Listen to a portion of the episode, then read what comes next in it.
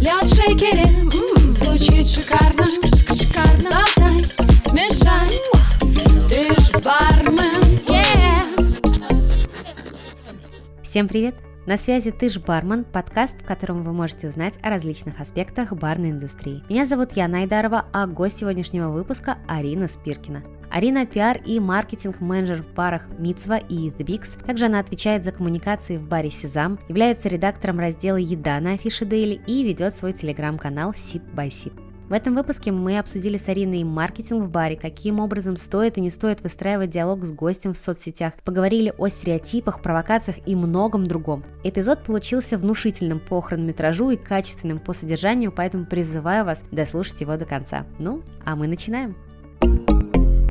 Давай для начала проведем такой супер краткий ликбез о том, что такое маркетинг и что такое пиар, чем он отличается друг от друга как я это воспринимаю. С маркетинга все начинается, то есть начинается все конкретно с идеи, с концепции, с решения проблемы какой-то определенной, которая есть, да, там у бренда, например, почему мы должны его знать, почему мы должны его любить и вообще какие проблемы он конкретно решает, будь то какой-то, например, сервис, ресурс, продукт, что в нем такого особенного. А дальше уже идет э, вторая часть, то есть подключается как раз-таки пиар, да, это public relations, relations, то есть как ты доносишь до э, своей целевой аудитории, которую ты вычленяешь, сегментируешь и продумываешь, чтобы бить точно в цель. Потому что ты знаешь, что ты делишь аудиторию на несколько ЦА, и дальше вот так вот, как веточки от основного ствола, ее начинаешь подразделять, подразделять, подразделять, и работаешь с каждой по отдельности. И вот это как раз-таки и есть пиар, как дать понять человеку, аудитории, другому бренду, бренду, в зависимости от того, как вы коммуницируете, то есть это B2B или B2C сегмент, то есть, да, бренд-to-бренд communication, когда, например, какой-то бренд интересуется ресурсами другого бренда, или же это B2C, когда ты продаешь консюмерам, да, консюмеры — это покупатели, обычные люди, как вот, например, там есть коктейльные кордилы условно, да, и хотят покупать просто ребята, там, бармены, чтобы с ними дальше работать. И это все существует в, вместе, пиар драйвит продажи, продажи и количество времени пользования брендом и продуктом,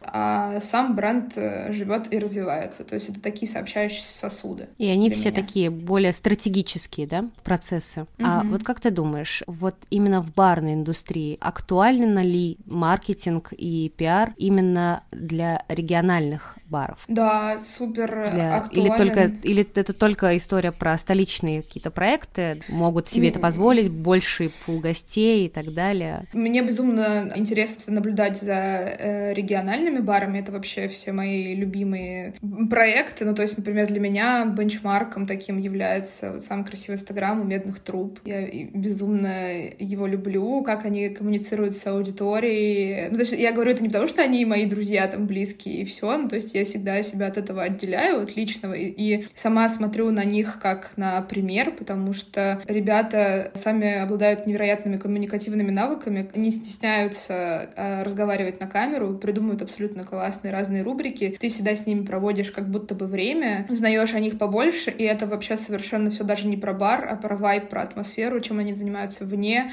времени, которое они проводят в баре, на работе. Это какие-то классные новые рецепты, это то, что ты узнаешь про их вот эти вот невероятное количество бутылок, там, джина и вермутов и так далее. И Но ты привела все пример, я так понимаю, это все, все равно больше про SMM, то есть это развитие в соцсетей, разговор с аудиторией через соцсети. Но ты же вначале сказала, что маркетинг и пиар это немножечко про другое. И ты имеешь в виду, что нужен ли именно как бы маркетинг? Давай. Нужен ли отдельно пиар-специалист, отдельно маркетолог или человек, который отвечает за маркетинг? Маркетинг и маркетинг это разные. Пань? Или это одно да. и то же, просто надо правильно называть? Да-да-да, надо правильно, ну то есть с английского market, поэтому поэтому мы в основном ставимся на маркетинг. Хотя сейчас уже допускается два ударения, прям даже одновременно они стоят там в Википедии, как йогурт и йогурт, и творог, и творог. Но я говорю всегда маркетинг, и на всех англоязычных конференциях ты слышишь конкретно это слово, поэтому mm-hmm. хочется, чтобы этот англицизм остался в русской речи вот так. Я поняла про твой вопрос, да. В общем, сейчас есть на самом деле такая проблема, а, что придумывается бар, например, ради бара, да, ну там, условно говоря, и он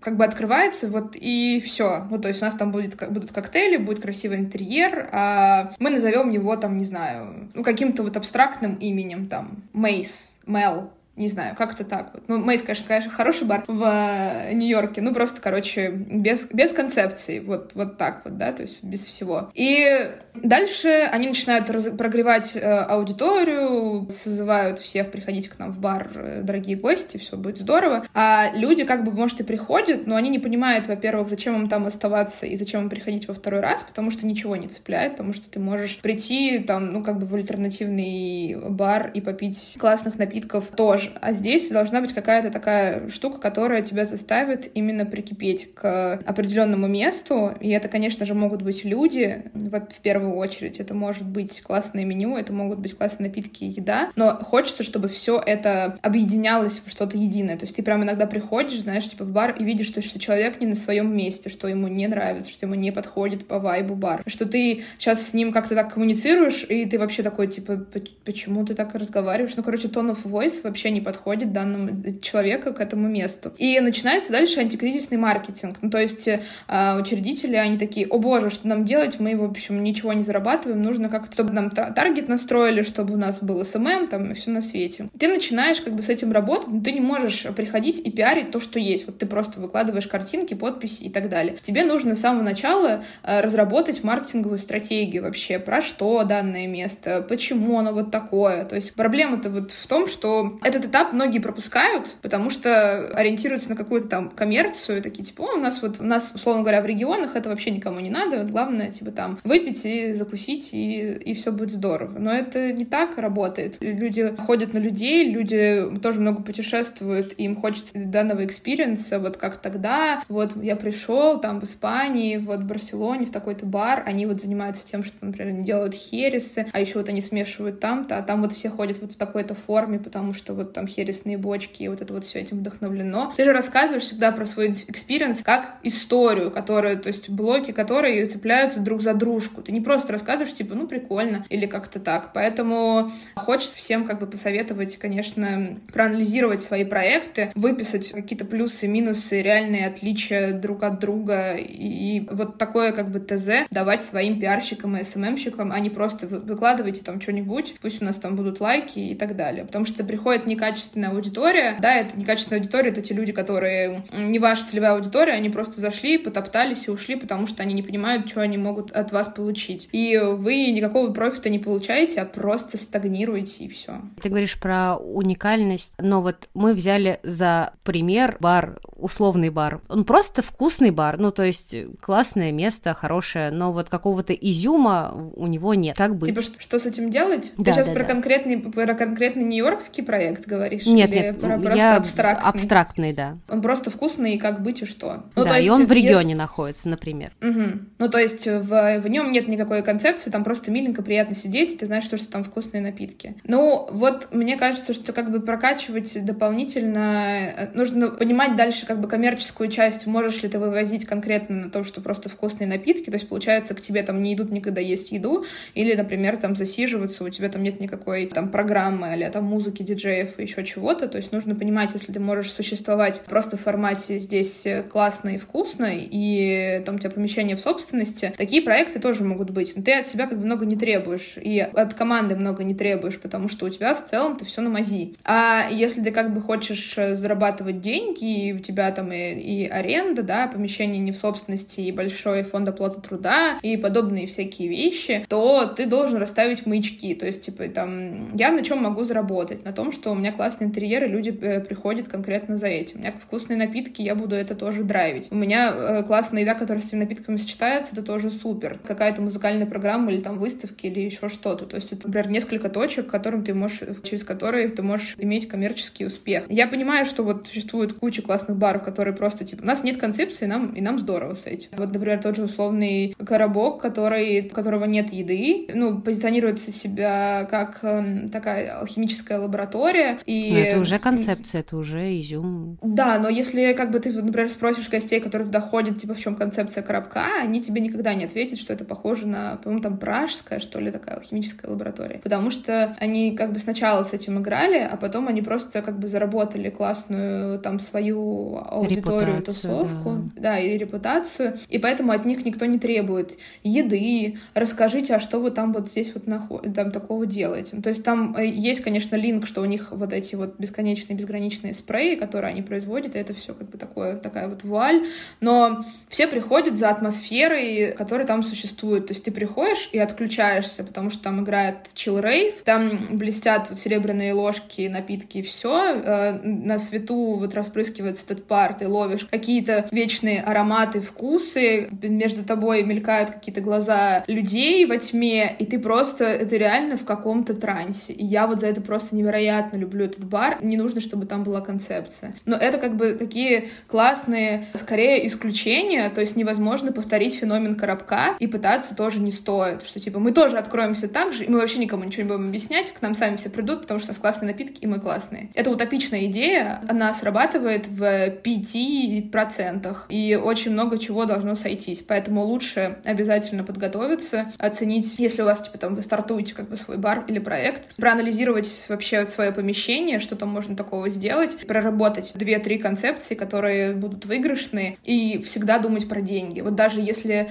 Очень ну, ну, простите, простите, да, реально, как бы вот романтика просто потом убивается, и мне за это очень обидно. Я много езжу по регионам, на самом деле, разговариваю со всеми э, ребятами, и они безумно кайфуют от своих идей, от э, своих городов, от локальных каких-то продуктов, и очень здорово, когда они еще на этом зарабатывают, потому что они могут дальше делать свои офигенные проекты, запускать свои продукты, отправлять ребят своих там в столице, учиться на классных э, барменских курсах или вообще там ораторскому мастерству и еще что-то. Они говорят, что типа мы маленький, но гордый бар, мы будем э, ничего не зарабатывать, но зато мы будем дарить людям счастье. Как бы у человека депрессия, эмоциональное выгорание, пожалуйста, не надо. Ничего нет такого в том, чтобы зарабатывать деньги на классных продуктах, о которых вы просто подумали в самом начале. А если не, не смогли подумать в самом начале, то не надо отрицать то, что у вас есть проблема, и просто типа сядьте и скажите, да, мы вот на начальном этапе проиграли, давайте позовем кого-нибудь классного, кто нам напишет стратегии, давайте подумаем, чему мы научились, какие мы ошибки не будем делать, давайте вот вложимся в это сейчас, переоборудуемся, чтобы на перспективу как бы не закрыться никогда, а э, проработать свои ошибки и сказать, типа, ребята, мы вот так вот, короче, поступили, теперь будет вот так вот, поддержите нас, пожалуйста, мы тоже ошибаемся, потому что мы человеки. Как ты думаешь, можно ли построить вот это общение с гостем и всю маркетинговую стратегию проработать без участия пиарщика или маркетолога? Только собственными силами, с учетом того, что ты бармен, как бы. Ты вообще не знаешь, в чем разница между пиаром и маркетингом. Да, я думаю, что абсолютно пиар и маркетинг э, в этом плане не панацея. Скорее, твоя насмотренность и напробованность, вот это вот важно, и способность к аналитическому мышлению, которая просто вырабатывается путем там своей жизни, того, как ты растешь, с кем ты общаешься, в каких там кругах крутишься, сколько путешествуешь и какие там фильмы смотришь и какую музыку слушаешь, если ты готов и как, но, какие новости смотришь еще, да. И если ты готов это все пропускать через себя, делать определенные выводы и все, и так рождаются, например, невероятные концепции и многих проектов там существующих сейчас, успешных проектах я имею в виду в индустрии, на первой стадии абсолютно не было там ничего там от маркетинга. Вот я, например, знаю, что Friends так открывались, и там как раз-таки вообще ребята там из банковской сферы изначально были там типа тоже медные там трубы, там Жень Бартенев, он э, изначально э, консалтинг просто тоже такой производственный. Ну, то есть это все ребята, которые такие, я хочу, я открою. Но они достаточно много много просто потребляли, путешествовали и придумали вот это. Ну, то есть, типа, классно, что у них это получилось сделать, потому что они сами с собой договорились, они явно как бы советовались и смотрели на другие кейсы, но получилось это стартануть вот так. А дальше уже их подхватили, и дальше уже была максимальная какая-то там такая вот пиар-поддержка, и сейчас идет. Но это как бы уже такие мастодонтные, конечно, я называю, которым там по 6, по 7, по 8 лет. И это нормально, что они, да, развиваются, и что-то меняется, эволюционирует. Да, понятно, что никто из них э, не остался в каменном веке, когда они начинали. И да, слава и, богу, и... они, мне кажется, закрылись. Да, сто процентов. То есть понятно, что ты просто в какой-то момент себе говоришь, мы больше по-другому не вывозим. Эль Капитис же то же самое, там все вот от этого маленького подвальчика, там втроем ребята тоже, опять же, медицинский бэкграунд, и там вот у Артема а, этот педагогический. И вот вы как-то вместе все это склепали. Ну, как бы они, понятно, что поработали в индустрии, там, и потом соединили это все там втроем, все свои мысли, и выдали невероятный проект и продукт. Но это же опять же было без маркетинга, без всего. То есть они сами про себя ходили и рассказывали. Вот мы такие, мы открылись, мы вообще ничего не понимаем, но очень-очень хотим, чтобы понимали вы. Приходите к нам, мы вам попытаемся все это объяснить. И вот сейчас уже там, они вообще родили собственную линию пиара, по-другому какое-то другое ораторское, бартендерское искусство, поэтому они сейчас могут себе позволить это преподавать и быть лидерами мнения в данной индустрии. Поэтому очень забавно, конечно, наблюдать, как, как люди проживали разные жизни до и как они пришли к формированию собственного места, потому что это все соткано из их воспоминаний, их болей, радости и счастья, вот до момента вступления, наверное, на дорогу в, в индустрию. Поэтому ты веришь этим проектам. Вот главное просто, типа, фишка не врать самому себе, не придумывать, как бы понравилось бы вот людям бы вот так вот бы сделать, хотя, ну, то, то есть такой, я не понимаю ничего в этом. Как-нибудь открою и... Людям сейчас нравится вот это, я... Кажется, они такое любят. Я вообще, знаете, не бухаю. Вот мои, мои любимые учредители такие, вот я вообще не пью, я ничего не понимаю в коктейлях, но бар прикольный получился, да? И ты такой, ух, а как бы сейчас бы вот ответить? Ну, конечно, прикольный. И, и, ну, то есть, типа, тебе и команда не верит, и как-то ты сам, наверное, себя не женишь с этим проектом, поэтому ты их штампуешь как-то без идей. Как-то грустно от этого. И такие проекты существуют, и в них ходят, но они просто как точка на карте вечная не остаются, не остаются в памяти людей, которые подумывают о возвращении. И мне, конечно, хочется, чтобы все делали через душу и через мозг и искали правильных партнеров себе по жизни, инвесторов, которые будут разделять ваши ценности, не просто давать деньги, бабки и потом приходить и говорить, это мой бар, я его владелец, это мой бар, а вот чтобы было, конечно, по-другому, другой вайп. Как часто ты видела повторяющиеся концепции, даже, я бы сказала, реплики, реверансы в сторону как конкретных заведений или даже, возможно, ну прям дубликаты, плагиаты концепций? Встречала ли ты такое и как ты к этому относишься? Нормально ли это? Мне кажется, что так, такие концепции в основном переезжают из столиц в регионы, и когда ты приезжаешь, ну, там, смотреть на какие-то там бары и проекты, такой, угу, значит, от этих взяли, это вот такое, да. Ты, ну, как, короче, начинаешь чувствовать, что ребята вдохновились, прям ну, прям сильно вдохновились. Хорошее слово. Я все хотела в себя в Инстаграме разыграть книжку «Кради как художник», и не сделала этого, просто подарила ее человеку, которому я поняла, что она сейчас очень сильно нужна. И она, он ее прочитал за один день и для себя сделал офигенные выводы и выписал инсайт, и поэтому я такая, ладно, успокойся. Ну, в общем, в этой книге, которую я всем советую прочитать, как раз-таки рассказывается о том, что красть — это неплохо, то есть как бы в мелодии там семь нот, и это нормально, что мы там периодически перекалибровываемся, и на основании прочитанного, увиденного и услышанного и выпитого делаем что-то свое. Вот, в этом-то вся и соль. Есть, скажем так, прям плагиат, под копирку сделанные проекты или какие-то вещи, которые вот ты смотришь и понимаешь, что это прям один в один, без анализа, без дополнительных вложений внутренних, там, что это комбинация из того проекта и из того проекта. То есть, когда перерабатывается идея, и ты действительно вдохновляешься, это, да, это классно, это хорошо. Но э, вот вопрос именно был про плагиат такой прям жирный, слизанный. вот да, такой да, да. вот, да. Да, я понимаю. И вот как раз-таки хочется, чтобы люди э, не просто там такие, типа, я вот увидел, надо быстрее сделать, пока никто не сделал там в моем городе или там в моем районе, вообще там сейчас я это все то же самое переделаю, и все ко мне придут, потому что это вот оказывается рабочая схема. Хочется, чтобы такой сел, значит, все выписал, понял, что будет реально работать, что вот в твоем городе вообще не идет, потому что там, не знаю, вот в вашем регионе такое не любят, не понимают, чисто вот вообще ментально, то есть они родились такими, и не надо ничего менять, это абсолютно Ну, слушай, другие мне люди. кажется, в свое время в, в России, в принципе, понятие коктейльный бар тоже было очень далекое и непонятное для 98% гостей, но ничего.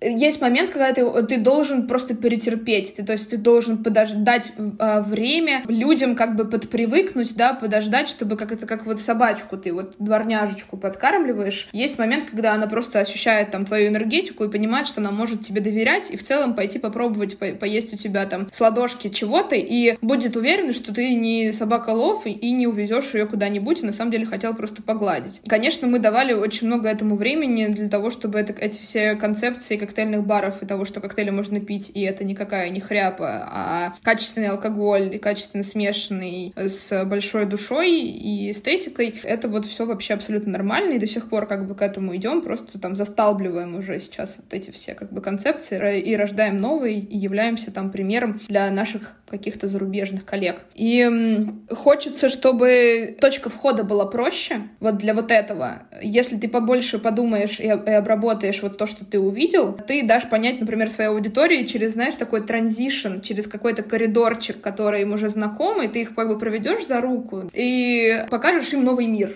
абсолютно. А некоторые такие, типа, открывают дверь и такие, заходи, смотри, как у нас тут здорово. Вообще, все, просто, ты все понял, давай, пойдем, погнали. И как бы человек пугается, и он такой, о, это вообще не мое, я такого вот не буду. И, и тогда как бы концепция рушится. Первое время гостей нет, потому что никто не понимает, зачем он сюда будет ходить. Это какое-то там промосковское заведение, вот для вот них, для приезжих, мы сюда ходить не будем. Только, ну как бы москвичи-то это одна доля гостей, а ты теряешь сердцевину, ты теряешь локальных ребят, которые там могли бы к тебе ходить. Поэтому я вот как раз-таки за обработку всех знаний и форматирование чего-то абсолютно своего и уникального. Дать себе время, короче, важно.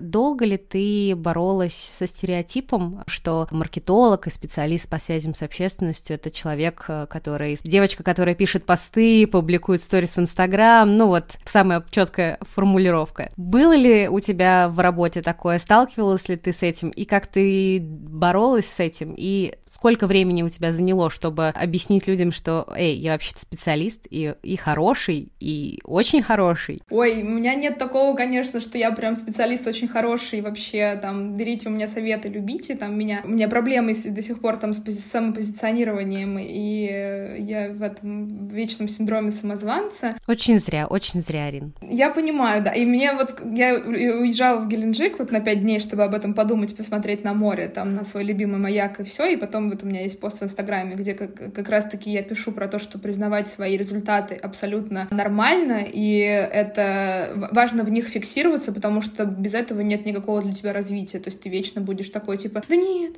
да нет, в этом ничего такого нет. Да нет, нет, э, все просто как обычно, как у всех там еще что-то. Как бы если бы мы не видели э, успехи других, не радовались бы за них искренне, да, там, например, тогда бы никто бы не получал никакие Грэмми, никто бы там не, знаешь, там из исполнителей там условно не уезжал из своих маленьких городов, если бы кто-то ему в Ютубе не писал комментарии, типа, да ты же классный, да эта песня просто невероятная, давай дальше, давай пойдем вот это. Ну, тут вопрос про амбиции, мне кажется. Просто если у тебя очень высокие амбиции, ты промежуточный этап воспринимаешь как, ну, это же не серьезно, ну, это вот, ну, это вот еще Да. пока не так. Да, вот Вася, он сделал вот такое, вот когда я такое сделаю, то тогда я и расскажу об этом. В итоге ты делаешь и такой, типа, ну Вася же уже тогда сделал, что я сейчас буду всем рассказывать, если это уже опять все прошли. И вот тогда вот стирается грань. Сейчас важно делать свою систему координат и каждый раз на нее расставлять точки, чтобы у тебя по шкале X и Y были вот понятные какие-то штрихи, где для тебя, например, есть зона комфорта, где для тебя что-то является успехом, где тебе кажется, что сейчас вот там, например, очень плохо, неудобно и не круто. То есть ты каждый раз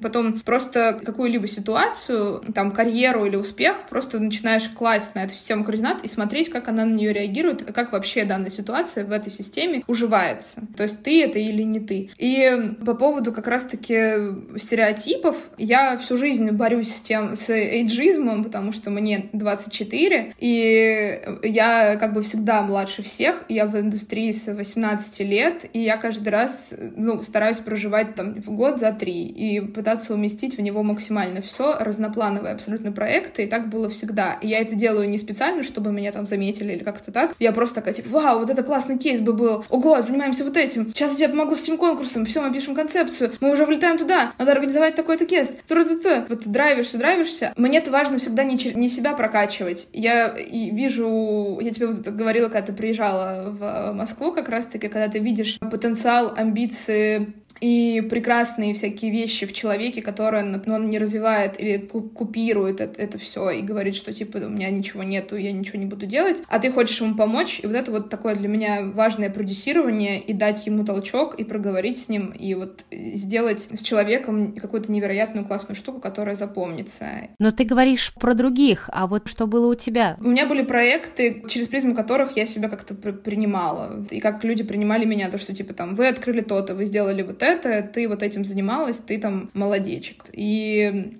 Дальше меня стали звать в какие-то проекты, как консультировать их, условно говоря, по пиару и по маркетингу, работать с ними в тандеме. И как-то экспертиза наращивалась, опыт наращивался, то есть я успела поработать и в пиар-агентстве, которое совершенно никак не относится к барам и вообще в других сферах. Начиналось вообще все с медицины. То есть как бы меня интересуют абсолютно разные вещи. И с опытом ты крепнешь, и важен не твой возраст, сколько ты лет находишься находишься в индустрии. Но это понимаешь ты, окей. Были ли случаи, когда тебя не воспринимали всерьез как хорошего специалиста, а воспринимали именно как девочку, которая пишет посты и э, слушай, девчонка, ну не лезь, не лезь, пожалуйста. Или, или действительно повезло и хорошие проекты, и понимающие люди, которые готовы были вписаться. Да, ты знаешь, у меня как-то такая выработалась, наверное, благодаря тому, что я хороша в поведенческом критическом анализе из-за большого количества общения по своей профессии и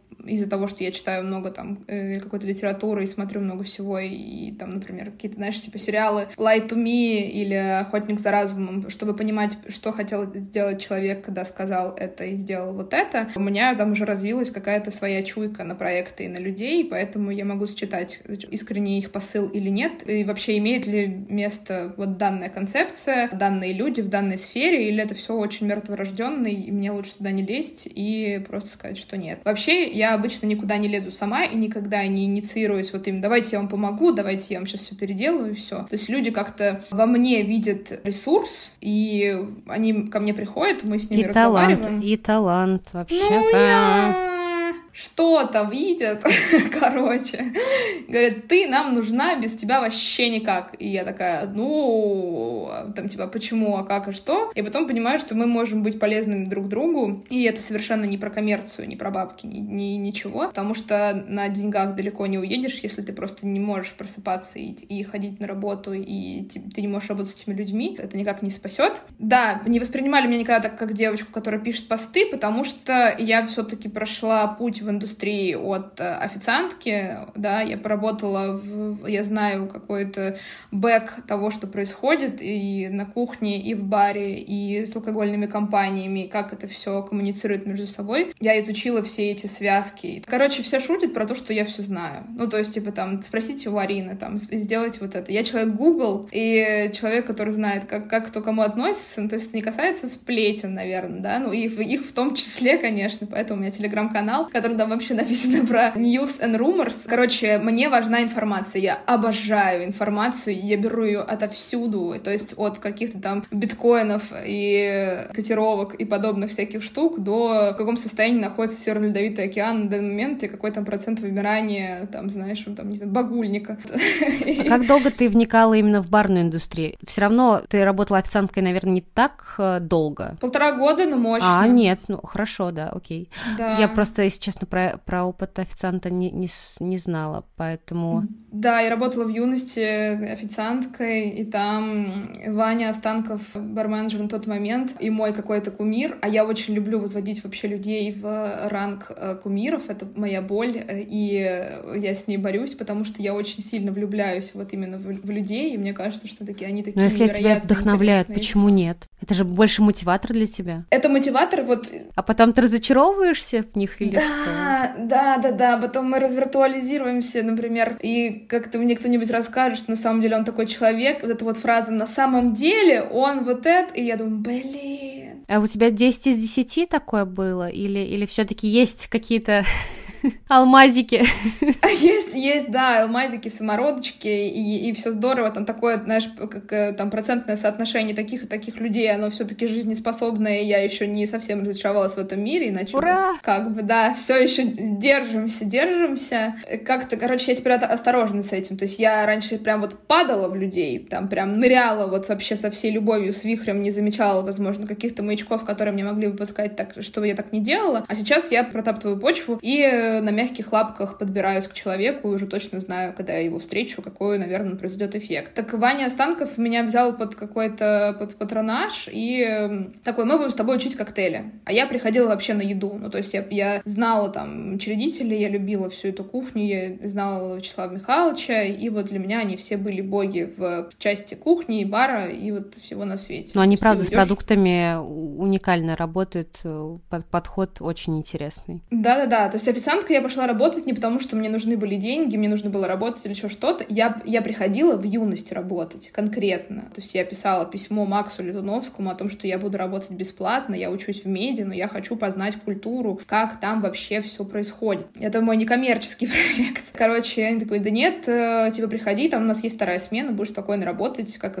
как обычно, как все. И вот дальше закрутилось, завертелось. И юность была точка, куда приходила вся индустрия и приезжала, да, то есть как бы тут еще и был был деликатесен, который старший брат, и то есть тоже важная такая точка на карте. Короче, в юности происходило абсолютно все, и ходили туда и актеры, и актрисы, и певцы, и бартендеры. И дальше э, вся карьера это началась с того, что я начала ребятам помогать в алкогольных конкурсах. И мы, например, с моей подругой, дорогой Дашей Бежиной, из, которая ныне в Казахстане живет, а тогда была старшим барменом в юности, вот мы выиграли Balls Around the World с э, нашей безумной идеей fellowship, как там это бар без бара, который существовал один день на корабле Брюсов, ну, то есть это у нас в Москве был такой корабль-ресторан, и мы отыграли летучего голландца в виде вечеринки прям там, да, и это вот было посвящено Балсу, и было здорово. И, например, мой коллапс с Артемом Числовым в Бакарди Легаси тоже. Я покупала билеты Артему, отсылала туда и сюда, его там на этот пушил, отправляли открытки, короче. Мне кажется, что классно, когда у тебя есть команда, есть человек, который тебя поддерживает, потому что я представляю, каково это работать и за баром, и коммуницировать со всеми, и еще прокачивать себя, и делать какие-то заказы, и успевать жить личную жизнь. И мне кажется, что это нормально, когда у тебя есть какой-то гномик, человечек, который там твой дружок, который тебя всегда поддержит и подскажет и возьмет на себя какую-то рутинную работу. И важно работать всегда связка. Не бить себя в грудь, что я справлюсь сам, мне никто не нужен, я это выстрадаю, там еще что-то. Не бойтесь никогда просить помощи, это абсолютно нормально. Так, это человек человек биосоциальное существо, и мы так устроены. Все хорошо. Это не признак вашей слабости. Она вместе. Только вместе, да, справимся со всем. Как ты думаешь, маркетологу или СММ-специалисту нужно ли изучать и быть в теме, например, если мы говорим про барную индустрию? Либо ему достаточно, чтобы ему, ну, знаешь, скинули э, название коктейля, описание, и как бы, и все равно.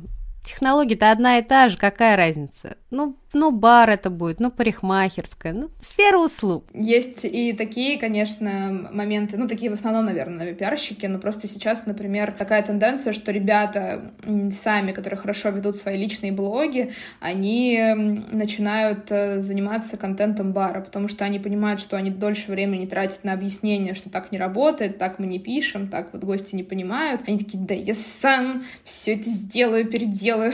И поэтому у меня вот как раз-таки из-за того, что есть этот бэкграунд, мне проще коммуницировать с ребятами, то есть мне не нужно расшифровывать, что такое кордиал, что такое бар в том-то городе, кто такой там Эрик Лоренс. Я это сама сгенерю, сама придумаю эти метафоры и правильно все отвечу там и откомментирую. Я бы хотела, наверное, чтобы как раз-таки ребята так поступали. Например, сейчас Никита Бичурин из Имбайба, который там работает бартендером, прекрасно. У него есть журфак за спиной и тяга к тому, чтобы писать, и он забрал, забрал Инстаграм Имбайба себе, и он невероятно преобразился, там офигенные тексты. И мне кажется, Никите самому классно себя прокачивать в этом, и он в этом плане отдыхает, и развивается, и помогает бренду. И я бы тоже очень хотела, чтобы какой-то человек из барной команды забирал на себя промоутирование заведения, который там живет и знает всю подноготную, а не которые там на удаленке, СММщик приходит периодически такой, ну что, у вас тут, ребята, есть специальное меню? Сейчас мы про него напишем. Ну, то есть какие-то инсайты, чтобы влюбить в себя, должен знать человек, который там находится 24 на 7. Мне кажется, что это вин-вин ситуация, так как все хотят сейчас прокачивать свой личный бренд и писать много текстов. На самом деле у многих бартендеров и людей из общепита получается писать невероятные тексты, потому что... Но они же рассказывают истории, конечно. Да. Просто в печатном виде преобразовывается и все. Да-да-да. Просто они всегда как бы говорят, что типа я вот, вот рассказать могу, написать не могу. На самом деле, да, устная и письменная речь, она сильно различается. Вот даже когда ты интервью переводишь с голоса на текст, оно почему-то оказывается звучит не так, как ты планировал. Когда мы устно говорим, мы пропускаем какие-то частицы, цитаты, ну, там, возможно, другими оборотами апеллируем, и на тексте как-то сухо выходит. И вот если ты пристрастишься к тому, чтобы выписывать свои мысли и конспектировать что-то на, в, именно в тексте, то у тебя происходит синхрон с твоей лексикой и с тем, что ты отражаешь на письме. То есть этот навык, он как бы нам с рождения дан, и это нельзя писать плохо. Это реальный навык, которому можно обучиться. То есть есть, конечно, гений, которым да. просто, да. Но это все приходит реально с э, тем, сколько ты читаешь, сколько ты пишешь, сколько ты этому уделяешь времени. Это можно и нужно развивать. На самом деле выписывать тексты — это большая терапия и медитация с самим собой, и она только помогает.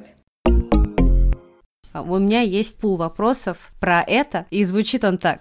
Насколько глубоко можно или нужно провоцировать аудиторию? Бум! Ура! Наконец этот вопрос. Это вообще мой любимый вопрос. Спасибо за него большое. Давай, у тебя, мне кажется, что есть договорить. Да, Говори. да, есть э, пояснение к этому вопросу. То есть, с одной стороны, мы все знаем, что провокация, неважно, там, в реакциях, в высказываниях, в поведениях, в, в контенте, оно мотивирует на большую реакцию аудиторию. Такое ужасное слово. Какой-то профит больший, нежели там взвешенное, аккуратное, дружелюбное общение с аудиторией, с гостем в том числе. И он не пользуется такой популярностью и актуальностью. Вот где должна проходить та грань между откровенным календарем от Мицвы, вдохновленным там картами Таро, mm-hmm. и э, постами одного, слава богу, не такого известного заведения, например, в Санкт-Петербурге, который берет и делает э, пост, э, такую задорную приписку с шуточками про закуску э, с, на фотографии из протестов в Беларуси. В общем, это бар называется «Угрюмочная». Это было выложено в августе прошлого года. Вот, и это такая, типа, верхушка айсберга того, что они там делают. Это тоже провокация просто, но совсем другая. О, боже мой.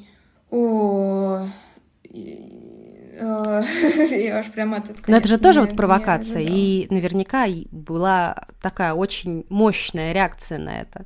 Ух, и у меня прям такой постэффект. Мне, конечно, хочется посмотреть сразу в глаза этим людям, просто спросить, зачем, за что, почему, и как вы это обоснуете. И просто посмотреть даже молча на человека, который подумал, что это классный контент, ну да ладно. Вот, это на их совести, и когда-нибудь как бы карма полис э, обязательно приедет. Вот, или пост э, под названием «Наложить на себя руки». Э, ну, типа, нормально наложить на себя руки в поддержку нормально. Дзюбы, но как бы с огромной надписью на посте, ну, как бы в фотографии werden. Наложи на себя руки и вот это все. Да, не, ну, невероятный юмор, конечно, и сарказм, ирония, только ее никто не оценит, потому что это, это совершенно не используется как инструмент, это просто человеческая какая-то недальновидность, не знаю, злость. И, короче, нехорошие люди так, конечно, делают. А про, про вакационный маркетинг это вот мы с предыдущей моей хорошей подругой и гостью твоего подкаста с Настей Артамоновой очень часто обсуждаем, потому что она такой адепт провокатив маркетинга, она тоже работала в агентстве,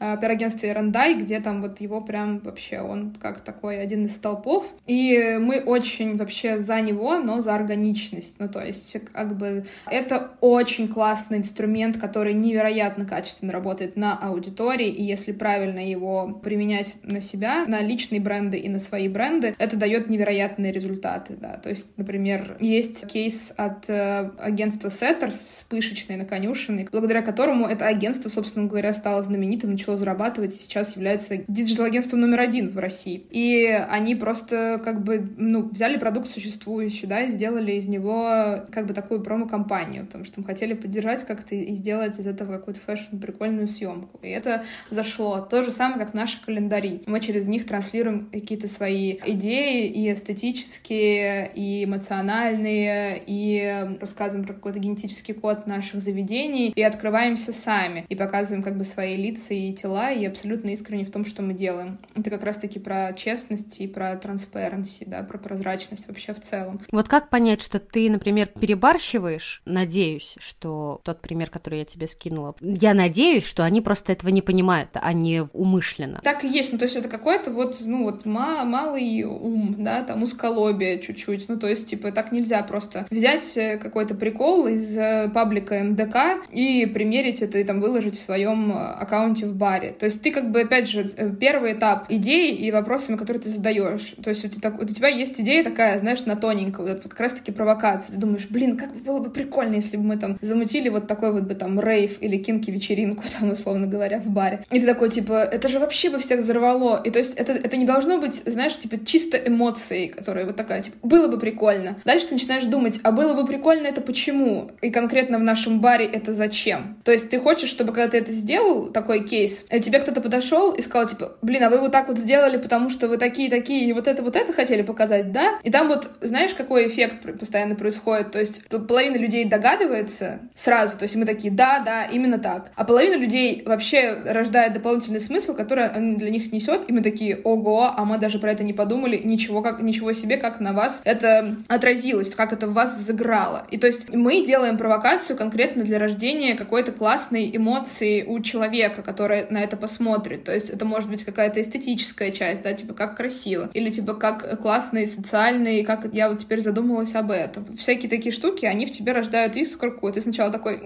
ого.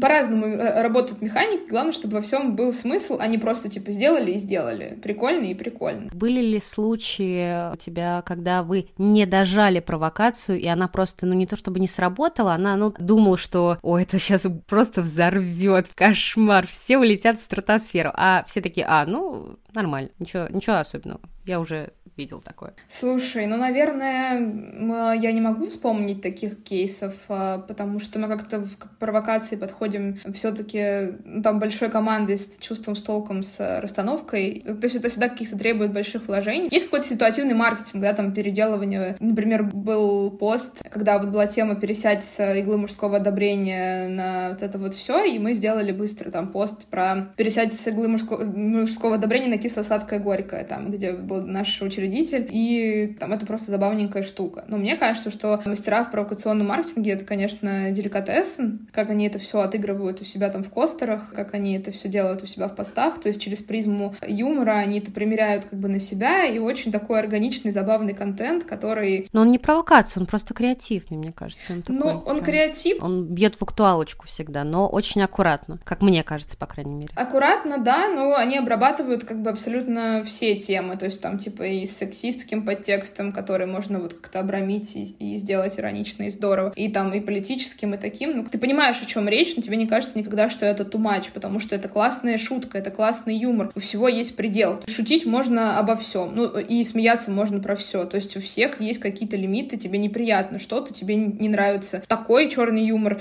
и это уже просто much, то, что делают ребята в угрюмочной, потому что это не развивает общество никак. То есть мы, когда делаем провокацию, мы хотим расширить сознание людей. То есть это может быть звучит тоже пафосно, что мы, не знаю, не придумываем новую религию, да, мы просто хотим попробовать прощупать людей и, знаешь, попасть в эту точку, там, в сердечке или в голове, чтобы просто заставить их, возможно, почувствовать себя по-другому, примерить это, посмотреть, почему тебе неуютно, или почему тебе уютно, или обнаружить в себе эмоцию, что тебе, оказывается, такое нравится, и оказывается, что ты смеешься, но до этого тебе казалось, что, типа, ой, это вообще история не про меня. И это как раз-таки нас э, и развивает же вообще как как людей. То есть мы там, как, э, знаешь, когда были там детьми, боялись там гладить кого-то, там собачку, бабочек боялись, там все на свете. И э, они же провоцировали нас, то есть они как бы там вторгались в наше пространство, там на нас бежали, ласкались, там еще что-то. И в, и в процессе мы привыкали к чему-то и дальше могли уже двигаться. То есть это тоже про развитие и про то, что мы не должны быть зашоренными и делать креативные вещи, и тогда у нас вообще там железный занавес спадет, и пойдет такая волна креатива и такое вдохновение, что мы вообще будем все вместе горы сворачивать и придумывать как раз-таки новые концепции, религии, э, новую музыку и вообще тотальный арт э, будем делать и с классным социальным подтекстом и вайбом. Это будет не просто красиво, а это еще будет с гигантским смыслом и манифест. Ну, в общем, за любой условно провокацией должен быть смысл, а не просто вот сейчас. Да, да, да. Да, может казаться, что это просто типа ситуативочка, и просто там типа пришли пофоткались или пришли нарисовали, но на самом деле всегда чувствуется, когда у этого есть большой пласт смысла, просто он под землей. Что делать с негативом? Как его отрабатывать, скажем так? В идеале, конечно же, дать какой-то совет и в личном, и для заведения непосредственно, потому что вот раз уж мы заговорили про провокацию и вот это все, то мне кажется, что в нынешнем мире борьба с негативом и методы его отработки очень важны. Во-первых, всем выдохнуть в самом начале. То есть, как бы, да, каждой из сторон предлагается убрать эмоции, то есть понятно, что какая-то есть абсурдная ситуация, которая нас ужасно там раздражает, или выбесила, или просто тебе, тебе кажется, что это невозможно на голову надеть, и есть сторона там обвиняющая, есть сторона принимающая. Вы выходите на диалог, как вот в зал суда, где все молчат, и всех судья пытается как-то успокоить, да, здесь как бы до суда, я надеюсь, ни у кого никогда не доходило, но вы должны по-человечески относиться в первую очередь с уважением уважением к э, собеседнику, будь то э, директ Инстаграма, и вы не видите там человека, хотя, хотя если там ситуация выходит из-под контроля, конечно же, менеджер должен связываться и, и как-то решать эту проблему. Пойдем, наверное, там по личному негативу. Это имеется в виду какая-то э, критика, то есть ты там не такой, ты секой, не делай, переставай, бросай, там все на свете. Негативом на негатив отвечать нельзя, потому что вы автоматически, вы автоматически становитесь игроком той же команды и мимикрируете под того же человека, который вам его, этот негатив транслирует. Вы можете задаться вопросом, почему он это пишет, почему он вас читает, ваш, например, пост, который ему не зашел, или смотрит ваши видео, и почему он почувствовал импульс, чтобы написать эту оценку. Можно прям задать ему в комментариях, типа, зачем вы, а что вам нравится тогда, а что вы обычно смотрите, а почему вы читаете меня, как вы на меня попали, попали, и почему там э, вы решили, что вы можете давать вот настолько необъективную оценку. Вы сами, когда анализируете эти комментарии, посмотрите, насколько в нем много фактов, а насколько в нем много эмоций. То есть, э, да, это неприятно читать, это невозможно от себя отлепить, и, естественно, нас это ранит внутри. Но если человек просто захлебывается эмоциями и э, вас из пулемета поливает как бы эпитетами, которые просто какие-то абстрактные, да, они конкретно там, типа, ну, задаются вопросом, а что вот так, а что вот это. То есть нет никакой предметности, то это просто можете, ну, смело там и блокировать людей, которые вас лично оскорбляют, не зная вас абсолютно, и пишут абсолютные гадости. А если человек задается вопросом и хочет объяснения, то вы можете с ним выйти на адекватный диалог. Ну, как правило, у человека, который пишет негативный комментарий, уже сложилась своя картина мира, и объяснять ему что-то, показывать свою точку зрения, это уже бесполезно. Есть тут два пути, да, то есть когда ты хоть ты, ты понимаешь, что, что человек конструктивен, у него есть как бы критика, и он задается вопросами, и ты, когда потратишь, например, свое время в объяснениях и пытаясь человека как бы да, человеку дать понять, зачем ты это сделала, почему ты так вот такой ты человек, и там еще что такие у тебя особенности, может быть, манеры речи и подачи, и дальше вы расходитесь. Я понял, это просто не мое. Или там типа, нет, я останусь там при своем мнении, мне вот это не подходит. Ну, какой-то конструктив есть. А если ты понимаешь, что, что человек продолжает эмоционировать, ты и свой эмоциональный ресурс тратишь, и временной ресурс, и все на свете, поэтому это просто проще этих людей отключать от своего контента, если они не могут сами. То есть они уже свое, ну, как бы слово высказали, как бы дальше до свидания. То есть вы не хотите меня слушать э, спокойным тоном и развиваться, и как-то я вас не заставляю менять свое мнение, давайте просто подумаем, почему так это сейчас происходит, как, такой конфликт. То есть я, может быть, как-то сейчас говорю таким слогом, что типа, да, конечно, вы такой, типа, поправляете там оч очки, начинаете, как бы, читаю комментарий такой, да, проанализируем вот это. Ну нет, ну просто, типа, пытайтесь встать на место человека, как бы вы хотели, чтобы вам отвечали на критику. Ну то есть это нормально формировать какой-то свой собственный, да, там, образ общения, tone of voice, как правильно писать сообщение, чтобы никого не обидеть в плане эмоциональности, вы знаете, убирать эти шу... Вот я писала недавно пост про «ну да» в Фейсбуке. Это меня ужасно бесит, когда люди говорят «ну да». И, и все решили второе ответить. сообщение под этим постом. То есть это же как бы реально проблема. И там типа вот эти вот «и чё?», «ну да» и так далее. А если это провокация э, на негатив? Человек умышленно пытается вывести на тебя на эмоции не очень положительные, поэтому берет и кидается какашками на вентилятор. Причем это может быть и как и в личных а, аккаунтах, так и в рабочих, просто чтобы спровоцировать и посмотреть на реакцию. Короче, провокация, мне кажется, чувствуется за версту, и ты можешь э, начинать игра... подыгрывать человеку или подыгрывать кому-то, чтобы как будто бы общаться с ним на одном языке, потому что твое, например, упрямство или твое там отрицание как бы его позиции, оно его еще больше мотивирует злиться, и он еще он становится больше, больше, больше человек. Но ты же только что сказал о том, что если говорить с человеком на его же языке в плане негатива, то это получается ор на ор ни, ни, ни к чему не приведет. Да, я скорее не про орать, а скорее про то, что типа вот, ну, понимать, что он, на какие точки он хочет надавить, и как-то вот, наверное, стараться снизить какой-то там вот градус. Я к тому, что эмоционально отвечать и орать, и оскорблять, и переходить на личности не стоит. Вот именно это касается там типа какого-то э, личного брендинга больше. А если мы говорим там об аккаунтах и людях, ну, то есть типа там бар или еще чего-то, то там немножко другая история, то есть там нужно коммуницировать таким образом, чтобы человеку дать понять, что он не прав, очень органично, но всегда следить за, за тем, чтобы не обвинять его самого в чем-то там ответно и стараться просто э, придумать повод ему зайти там еще раз, если это человек на адеквате, да, и если нет, то как-то извиниться, так, короче, сказать ему то, что он хочет услышать. Ну, слушай, мне кажется, что никому не хочется услышать, особенно как, если человек так отреагировал в негативном ключе, услышать, что он не прав, даже если это будет очень мягко и так дружелюбно. Мне кажется, еще больше возбудится и скажет, ах так, вы меня учите? Ну все, держитесь. Сейчас буду под каждым постом дизлайки ставить. Есть такой момент, но вот такая агрессия, она обычно убивается сухими фактами, которые ты просто повторяешь, повторяешь, повторяешь, повторяешь, и в конце этот человек, этому человеку просто становится скучно, потому что ты не преклонен, и, ну, ты просто, типа, такой, ну, как бы, да, извини, вот там произошла такая ситуация, но вы там подошли туда-то, сделали вот то-то, наши коллеги сделали вот так-то, вы, наверное, друг друга недопоняли, нам очень жаль, что вообще такая ситуация произошла, и что вот это вот все, ну, короче, дайте ему понять, что он в этом плане как бы тоже не красавчик, но никогда его не то, что, типа, мы в белом пальто, а ты вот такой вот сам дурачок, что ты нам вообще пишешь, никогда так лучше не стоит, это реально человека просто до безумия будоражит, и этот поток будет не остановить, потому что мы не можем подстроиться под каждого человека, потому что есть суперкапризные гости, есть самые адекватные, которые там, ой, да, такое бывает, и все на свете. То есть проще там угостить человека чем-то, отдать ему сертификат или сказать, что, типа, очень жаль, что так получилось, надеемся, там, что вы не будете держать на нас зла, в надежде, что он к вам просто больше никогда не зайдет, потому что он проклял уже так ваше заведение, и пускай как бы, ну, приходит в другие, где ему больше комфортно. Но некоторые просто начинают как-то коммуницировать так, что, типа, там, мы гордые, мы вот будем вообще смеяться там над вами, а вы что, обалдели? Если у вас есть деньги, то это не значит, что вы можете говорить, что хотите вообще нам. Ну, кор- короче, типа, некоторые аккаунты работу заведений ведут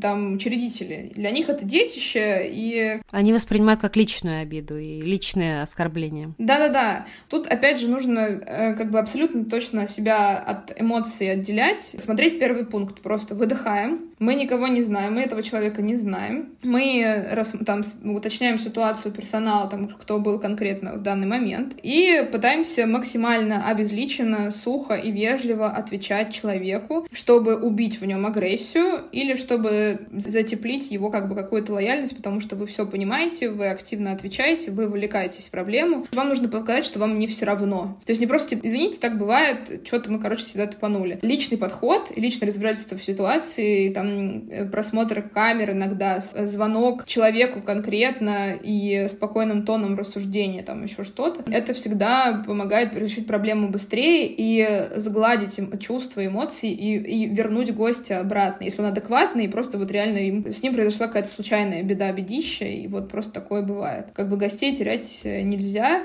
потому что работает сарафанное радио, и классно, когда все расходятся мирно, вот. А с тупым негативом, ну, как бы кроме блокировки и игнорирования иногда делать ничего не стоит, потому что это просто эмоциональный высер, и человека не изменить, он этого не хочет, и не вы ему мама или папа, которые его не воспитали, чтобы это сделать, поэтому просто его нужно удалить с своей собственной планеты и открыться чему-то другому, пожелать ему, пожелать ему головой и душой удачи, чтобы, ну, в надежде, что когда-нибудь у него все будет хорошо, и он так не будет делать, и все. Плохого никогда не желать. Помимо всего прочего и всех проектов, в которых ты так или иначе задействован, полгода как э, редактор Я раздела вот «Еда» три на месяца, Фишделе. Четыре месяца, наверное, вот где-то столько.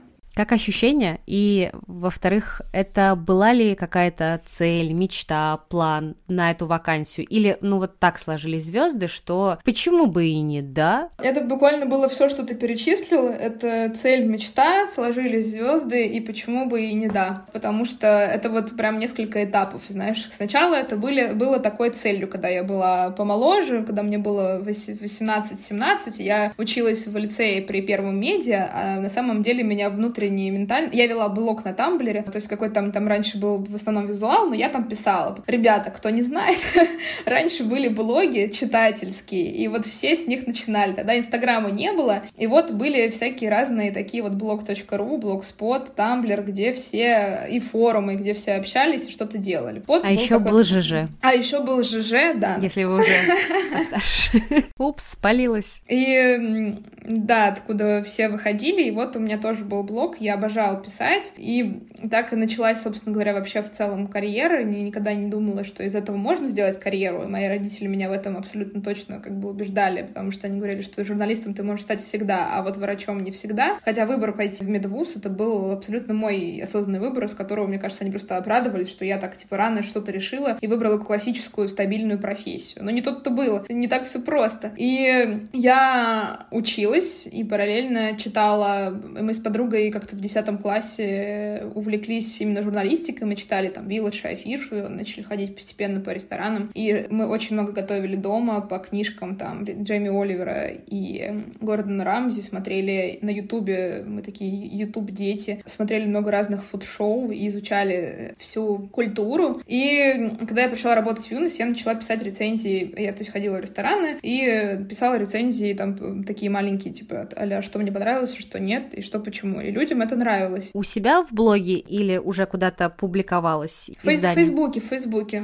То есть я писала их в Фейсбуке. Фейсбук — одна из моих самых любимых вообще социальных сетей, если не самая любимая. Ну, помимо там Телеграма. Провожу лекции по SMM для бартендеров, когда мы куда-то приезжаем с guest ами. Я там рассказываю отдельно про каждую социальную сеть, ну, в чем ее приоритеты между другими, да, между там Инстаграмом и там, например, Телеграмом или там ТикТоком, что для чего, какая есть. То есть, потому что обычно все начинают, например, например, выбирать. Я вот заведу себе Инстаграм, и все, и только там буду. То есть я вот такое. Там нужно иметь все, просто по-разному там общаться, использовать для разных вещей и целей. И, короче, я начала писать рецензии на Фейсбуке, и потом какой, на, на один раз на паре по анатомии я решила написать письмо э, редактору раздела «Еда» на Вилладже, что я вот такая вот девчонка. Ну, как мы, мы дружили на Фейсбуке, то есть я добавляю всех друзей, всех людей, которые у меня вылетают в возможных друзьях сейчас уже это там типа от 50-80 общих друзей, то есть я смотрю на то, кто чем занимается человек, как мы можем быть друг другу полезны, что у него в ленте и как вообще э, все структурировано. И мы были с ней друзьями, и она лайкала мои рецензии, то есть она меня заочно знала, хотя мы лично не общались никогда. И я написала ей письмо, говорю, типа, Тань, ты меня, скорее всего, вы меня, скорее всего, знаете, вот моя страничка, и вот э, материалы, которые я хотела бы написать, и вообще попробовать просто там типа, какой стажировочный день, там, если вдруг что там у меня получится, не получится.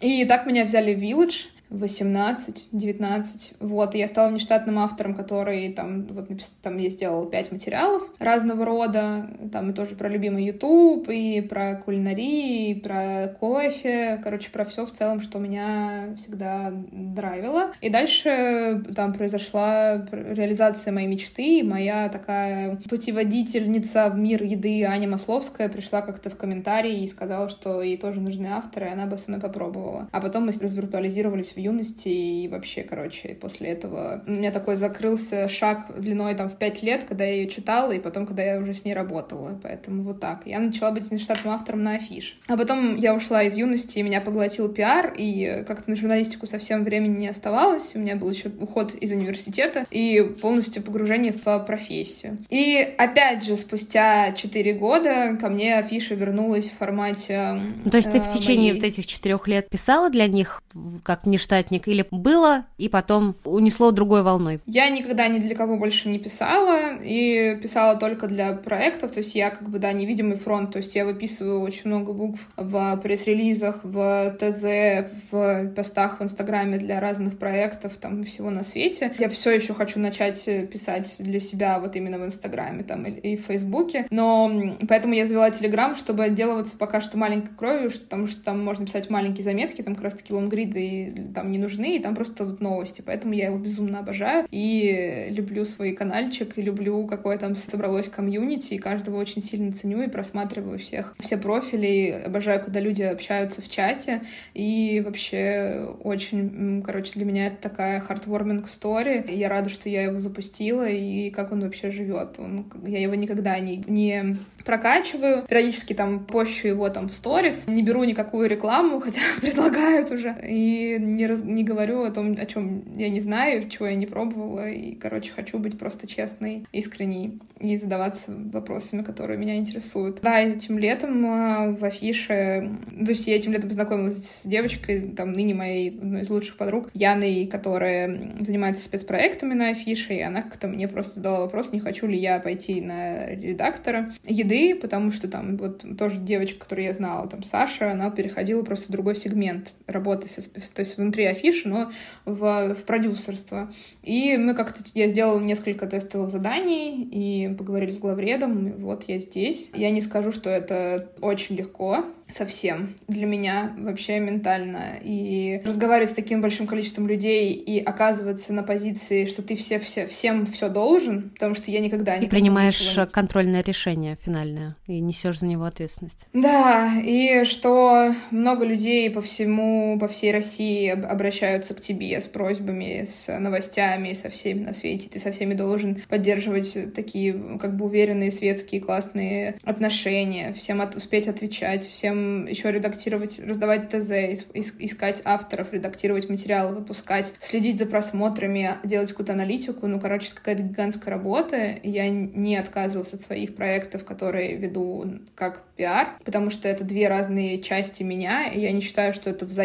ну, то есть это, это вместо, это вместе. Ну, то есть, как бы, конечно, мне тяжело, и все подшучивают над тем, что у меня 100 работ, и вообще нужно отказаться. Но как бы я качественно в каких-то моментах сейчас So возможно, проседаю, я стараюсь как бы тащить эту лямку бурлака, но это ставит меня перед каким-то выбором, я пока еще с ним решаюсь, как что делегировать и как э, что устроить в своей собственной системе, потому что я уже начинаю задаваться такими экзистенциальными вопросами, типа, а будут ли общаться со мной все эти люди, с которыми я познакомилась за время работы в афише, если я больше не буду работать в афише? То есть кто меня рассматривает как ресурс, а кто меня рассматривает как человека, потому что я стараюсь в первую очередь дружить как, как человек, человек, а не как портал. Я очень за этого переживаю, и вообще всем всегда говорю о том, что, типа, если вдруг ее не, ну, как бы не станет этой работы, то ничего страшного, то есть все. И, и проверяю уже людей как бы заранее, какие они. Ну, слушай, мне кажется, если человек, в принципе, как сказать, настроен на то, чтобы использовать другого человека, то вне зависимости от того, где бы ты ни работал, он найдет способ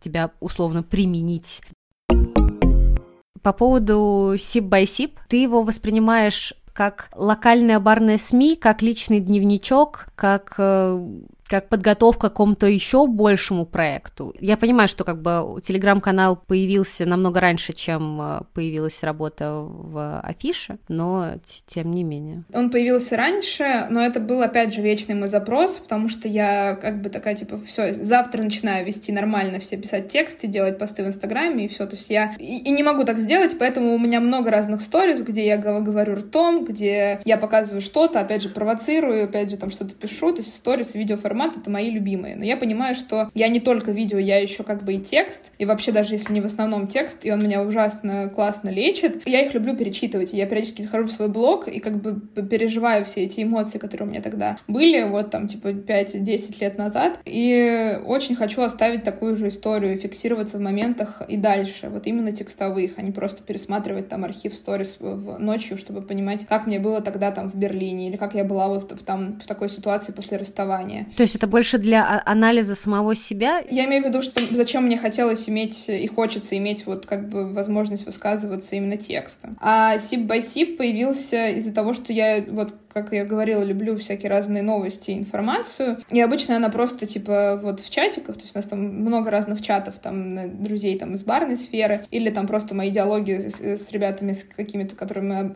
обожаем обмениваться какими-то классными новостями, потому что мы там читаем одно и то же, и знаем всех там людей, и там, типа, ты видел, ты видел, ты видел, ты видел. И просто я понимаю, что вместо того, чтобы мне пересылать это каждый раз, типа, там, десяти разным людям и, и быть в этой переписке, там, в личной, ну, конечно, так иногда нужно делать, и что-то ты пересылаешь лично, но есть такая информация, которую ты хочешь обсудить с большим количеством людей, потому что, например, в сторис я там что-то рассказываю, там объясняю, и мне пишет там, типа, человек, ну, там, не знаю, кто-нибудь э, знакомый из Ростова или из Краснодара, из, или там из Англии, или откуда-то еще. То есть мы там такие с ним, да, ты видел там, типа, это обалдеть, как это все. И ты же хочешь еще ком- комьюнити формировать, поэтому я решила, что у меня будет канал, на котором я буду всей этой информацией делиться, и классно, что там потом подключили чаты, чтобы потом это все обсуждать чтобы понимать, что люди, там, людям это нравится, не нравится, они видят в этом проблему или нет, или делятся какой-то, типа, дополнительной информацией, которая полезна друг для друга. И как бы это такой, это фид ленты, где собрана квинтэссенция того, что меня интересует и что мне кажется важно знать с точки зрения там барной сферы, новостей и всяких прикольных вещей.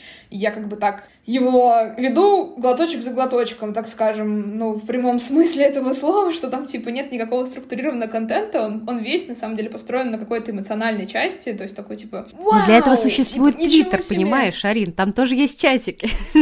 Там есть, да, там есть чатики и треды, но там ограничения по символам, а все-таки в, в этом и какая-то странная вся, все эти превьюшки странные и все. А мне важно в, в Телеграме то, что ты можешь сразу переслать какую-то новость в какую-то там вот в чат, то есть пошерить ее там типа вот на SIP вышло что-то, и ты потом дальше идешь в личную переписку с каким-то человеком это обсуждать. То есть не вставая с дивана, то есть находясь в одном ресурсе, в одном мессенджере, это ужасно просто. И я как бы поэтому телеграм-каналы... Удобно. Да, да, да, да. Главное вот это вот то, что вот удобно, user-friendly и в все на свете. Поэтому как бы для меня телеграм-каналы являются основным источником новостей. Все я подписана на миллиард миллионов а, всякого разного рода, и вот на моем тоже что-то происходит. А хотелось бы ли тебе запустить или быть редактором какого-нибудь портала такого образовательно-развлекательного для бузи? Есть фуди, а это бузи для прошаренных юзеров барной индустрии.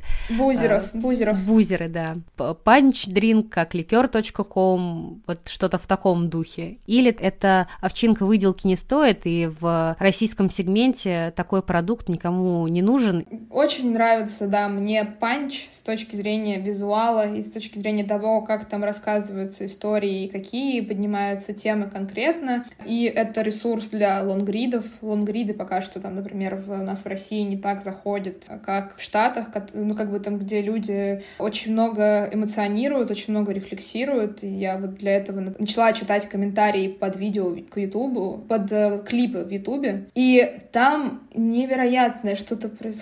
То есть я просто реально открыла свою одну из самых любимых групп Lumineers. Посмотреть ну, там мой любимый клип, мне кажется, вообще Ever Sleep on the Floor. Такой там, про роуд-трип парочки, очень замечательный. И там люди такие, кто-то говорит о том, какие эмоции это у них вызывают, и мужчины, и девушки, и они рассказывают микроистории, как они поехали в эти роуд-трипы, как вот с ними что-то произошло. Потом там дальше парень написал о том, что, типа, смотрю, это все в там 2 часа ночи, и это меня, типа, спасло там только что от суицида после расставания с девушкой. Спасибо вам большое, типа, я просто, типа, там вдохновлен, и все. И там пришло 150 человек в комментарии, которые, которые сказали, типа, мы с тобой, чувак, не переживай, мы тоже на данном этапе, и там еще что-то, там, stay with us, please leave. Так, может быть, у русскоязычной аудитории тоже такие эмоции, просто не так принято именно писать а, в ответку, ну, то есть какой-то фидбэк или ответ, комментарий. Все просто прочитывают, и все. Да, мы потому что, ну, типа, вот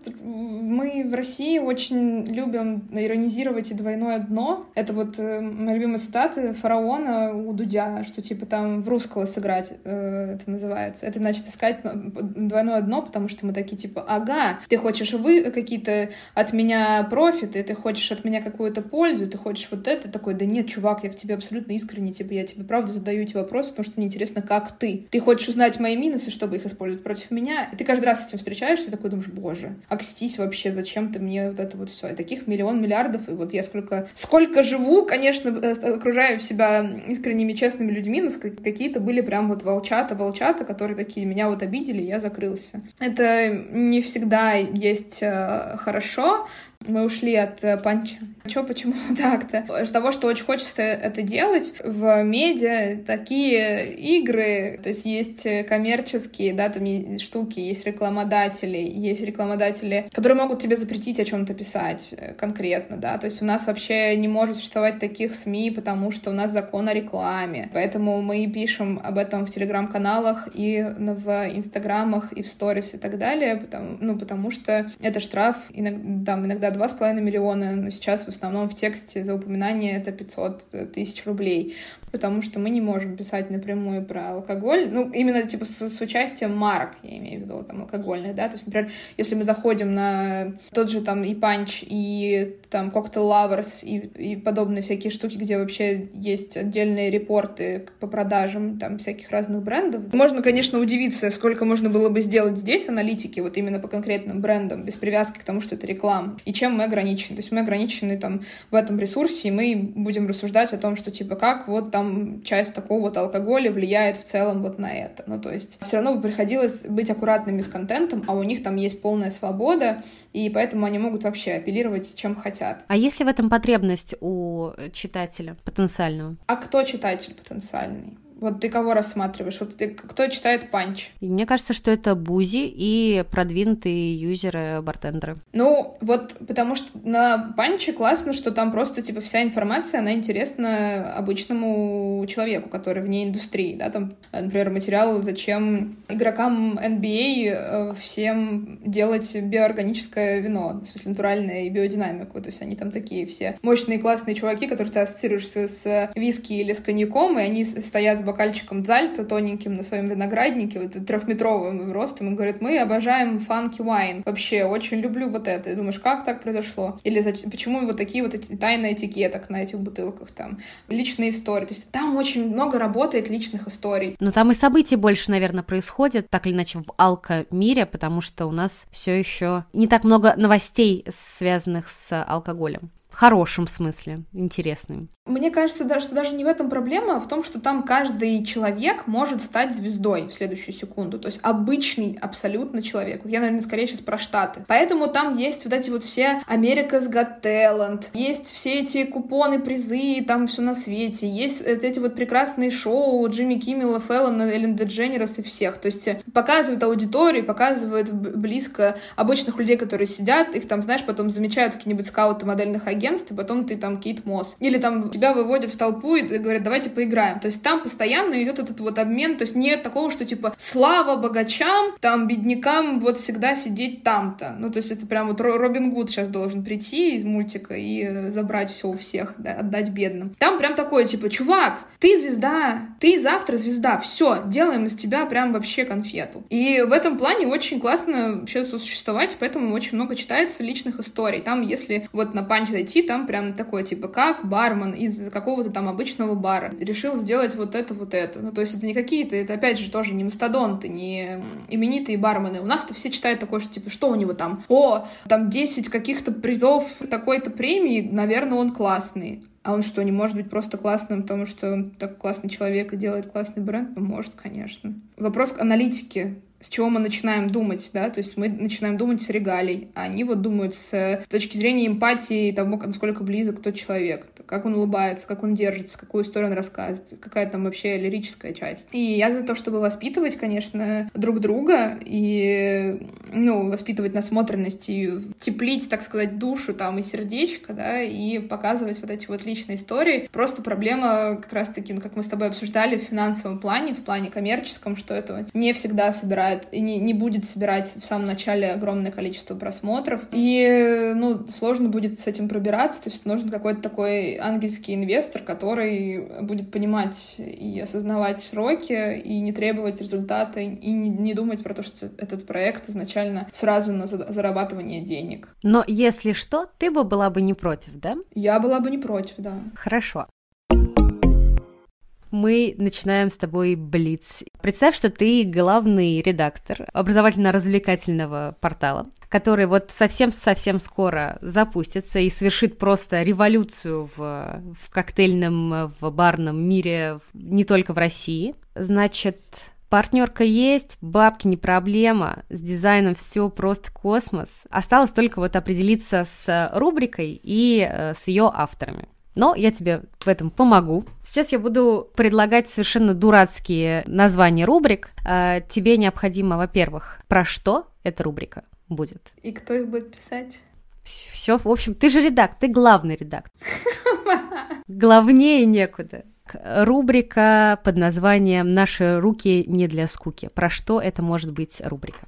Ну, это может быть э, там из, оч... из очевидного этот вот Craft Bar Skills, да, который там вот э, Виталик Колпин ведет там про флейринг и про работу эстетично. Ну, там даже не про флейринг, а про работу эстетично с чем-то, да, с э, оборудованием, потому что все-таки это важно работать чисто и здорово и классно. Но я бы не знаю, сколько там можно было всего рассказать, там скорее какой-то визуальный портал и контент. Больше можно было бы рассказать в рубрике крафтовости, то есть, то, то есть маленькие локальные бренды, которые производят барное оборудование, сиропы, кордиал и подобные все штуки, их личные истории, их рецептуры, их там то, как это все стартовало, как они куда хотят уходить и подобные всякие вещи. Рубрика под названием «Бармен в моем бокале» и многоточие мыслью метафорами, возможно, но в смысле, когда бармен отдает напиток, он же как бы частичку себя отдает, поэтому это как какая-то очень личная история, то есть это, ну, вот это как именно... будто бы пряморечь, то есть что именно там многоточие. А, и мы типа, и мы могли бы, то есть каждый раз э, просто подставлять какое-то да, определенное да, слово, да, да. и это было бы новым. С этим сложно сейчас. То есть это рубрика про, про проблемы или, или я неправильно поняла тебя? Про такие спорные моменты? Может быть, как раз-таки, да, сделать про проблемы. Я на самом, на самом деле много говорим про ментальное здоровье людей в индустрии, потому что, например, есть э, классные ребята из Healthy Hospa. Это такая организация в э, Хельсинки, в Финляндии, которая занимается конкретно проработкой всех ментальных проблем, выгорания, алкоголизм и все на свете, и проводит очень много лекций и каких-то курсов специальных, чтобы всех поддерживать, потому что все-таки эта работа реально на износ, и очень много людей как бы не справляется с таким потоком, поэтому я бы что-то здесь, возможно, как раз-таки, да, сделала бы там с психологами, коучами и мотивационными спикерами, чтобы подуспокаивать людей и давать им понять, куда двигаться и как, как поступать со своим эмоциональным состоянием. В моем бокале тревожность, в моем бокале выгорание, в моем бокале вот это. Ну, то есть там много может быть терминов. В моем бокале там не, недооцененность и ну, самобичевание. Там миллион миллиардов рубрик, мне кажется. А мы с тобой как идем? Вот я спикеров под них выбираю. Ну вот потом. ты, ты сказала вот про э, наши руки не для скуки, ты выбрала Колпина Виталия. Про бармен в моем бокале ты выбрала, получается, специалистов из разных сфер. Да, но там как бы э, должен быть автор, который задает вопросы и формирует э, повестку, да, то есть какой-то Вот сразу нарратив. видно редактор. Но я бы вот сюда как раз-таки поставила бы Настю Артамонову, потому что она конкретно этим это и занимается, перерабатывает проблемы. То есть она сейчас будет скорее этим заниматься прям вообще активно, прорабатывая проблемы людей, как это влияет на их работу и вообще самопозиционирование в целом. И вот чтобы она как бы как раз-таки генерила эти темы, понимала проблемы и задачи для людей и подбирала бы сама эксперт. А, так, скандалы, интриги, расследования. Ну, я. Это колонка главного редактора. Хорошо, хорошо. Она будет тоже про скандал, интриги, расследования, или она просто так э, называется кликбейтово, а на самом деле там бац и совершенно про другое? Ну, слушай, я не хочу никогда это. То есть как, как будто бы сюда или должен да, проситься или... там бег, да, там, или кто-то из таких подобных ораторов там и спикеров, но у меня просто всегда какая-то, это немножечко другая штука. То есть это не просто сплетни, новости ради сплетни, там еще чего-то, да, а это вот именно просто рассказать о том, что типа, у них планируется то-то. Ну какая-то такая обрамленная светская хроника, кто что сказал, почему сказал. Ну все-таки больше какой-то, наверное, эстетики, чтобы это не плодило холивары и не, не давало черного пиара людям, которые этого не заслуживают. Другое, короче. Рубрика «Рецепты бабушки Агафьи». Есть такой ресторан Нома, как мы знаем, да, в Копенгагене. Наверное, много, много кто знает, если не все. Короче, они запустили очень классный проект по сбору всяких разных трав локальных, например, и продуктов. То есть они устраивают э, фестиваль такой лаковорский, то есть типа для, для, для того, чтобы местность всю познать, обработать и вообще узнать, что на ней произрастает и так далее. И они набирают волонтеров туда каждый год. Ты можешь приехать и готовить вместе с ними, жить, обрабатывать там все эти травы и вообще изучать природу, местность. Вот они сейчас запустили как раз-таки, например, беседы креативности на кухне, там начиная с... и где все будет э, про Локальная. Э, про локальные, да, про локальные штуки. Потому что, например, вчера что-то изучала флору. Я как, как, как не, недоученный фармацевт, у меня в первую очередь как раз-таки на первом курсе была ботаника и подобные работы с э, всеми вообще травяными, и, и, травяными штуками. Вот. Я вчера изучала в флору местности там по Волжье, Нижнего Новгорода там конкретно. И там, конечно, произрастает какой-то какой гигантский я нашла прям исследование там какого-то университета, где расписываются все виды и типы. И я прям, конечно, удивилась. Мне кажется, что мы очень много не знаем. То есть мы много про это сейчас говорим, но мы используем 0,1% от того, что можем. И вот, например, хороший пример хороший для этого Люк Верти из бара Берди в Австралии, до этого Operation Dagger. То есть он, мне кажется, единственный, кто так Э, сечет в местности своего э, региона и города, то есть он такие в Австралии находит штуки, которые, про которые никто абсолютно не знает, и делает из них э, вытяжки, корделы, и это все не просто ради того, чтобы я нашел неизвестно что, оно ничего не имеет, ну, кроме того, что оно растет в Австралии. То есть он приезжал когда в Москву с мастер-классами по World классу он это все давал попробовать, и я таких вкусов, и таких текстур, и таких всяких штук я не пробовала никогда, то есть это ни с чем не сравнимая вещь, и ты понимаешь, понимаешь важность и э, почему как он взял конкретно эту вещь. То есть я, опять же, про то, чтобы подумать, про, про то, зачем и как мы что-то используем. То есть не просто слово ради слова и просто красивый цветочек. Просто у нас растет, ничего не имеет никаких свойств, ну просто прикольно, что наш. Мне кажется, что многие на этом вот начинают сливаться. Это огромная работа просто должна быть проделана, и как бы Люк, он именно такой гик в этом плане. И много можно работать с ботаниками и травниками, чтобы это все сделать красиво и познать уже нашу природу максимально. Кого бы я на нее поставила?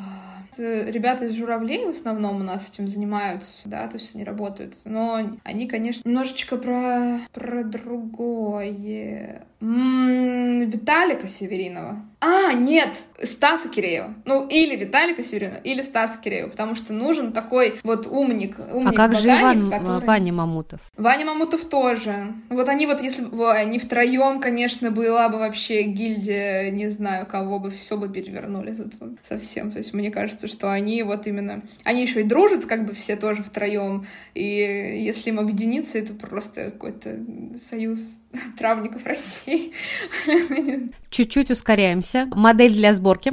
Баланс коктейля.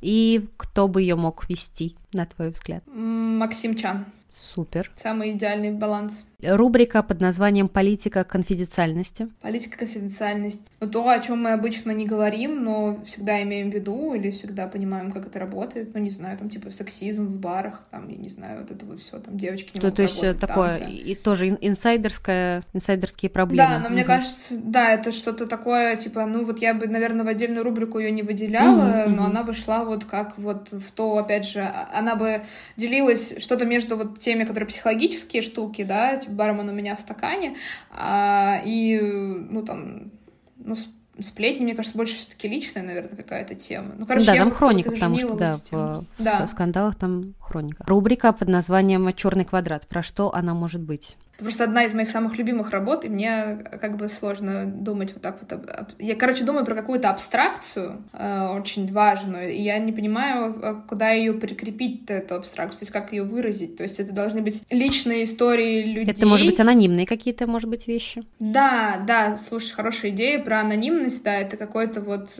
это просто тексты, которые написаны, может быть, самими людьми, просто возможность, такая трибуна для высказывания личных историй, которых просто хочется, чтобы все узнали, но не через призму человека, а чтобы они просто были. Да, классно. Этикетка и этикет. Это именно культура питья, или это что-то такое? Ну, это, наверное, Журавлев должен этим заниматься. Или как кто-то вот из нового поколения, блин, даже не знаю. Про девочек мало почему-то думаю я. Этикетка. Этикетка. Ну, как-то я это так воспринимаю, что, типа, там вот обычно шампанское принято пить вот так. Какие-то, видимо, это историческая справка должна быть определенного рода. И э, истории, связанные с ней, как, как типа, легенды, и, и то, как, как это происходит, когда это что-то делают, когда пьют, и чем отличается, например, там такой-то херес от мистеля, и почему это вот такой вот регион произрастания. То есть и, традиции, и история, культура. Да-да-да. Угу, угу. Ну вот, ну вот Ваня Мамутов, мне кажется, тут, тут тоже должен быть э,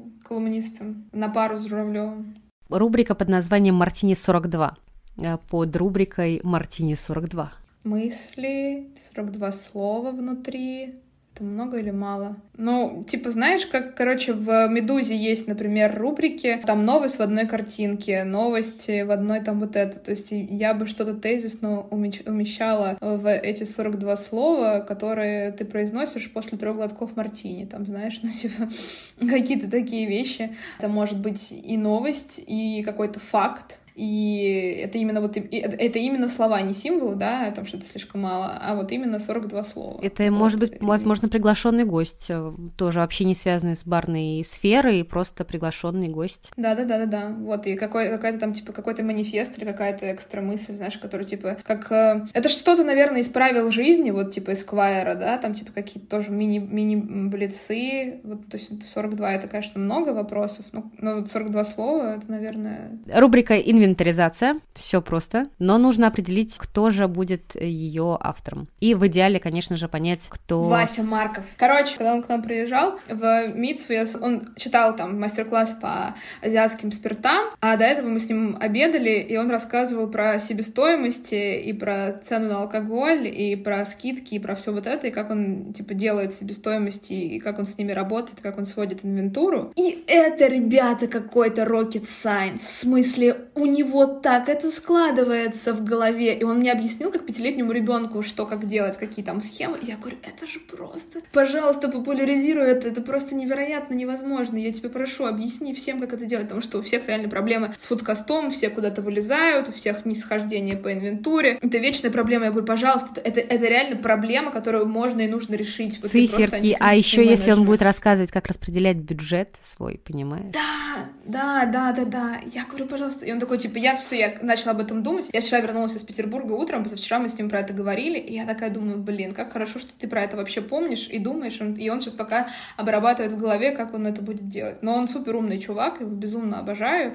И я, ну, я думаю, что он... И он еще и креативный. И я, я думаю, что он это очень классно сможет применить. Ему только вот дорога, путь. Он автор рубрики инвентаризация. Супер. А кто будет э, в основном курировать рубрику Мартини 42, как ты думаешь? Кто может четко и лаконично задавать, может быть, вопросы или находить интересных гостей? Ты, конечно. Тут у нас все, все.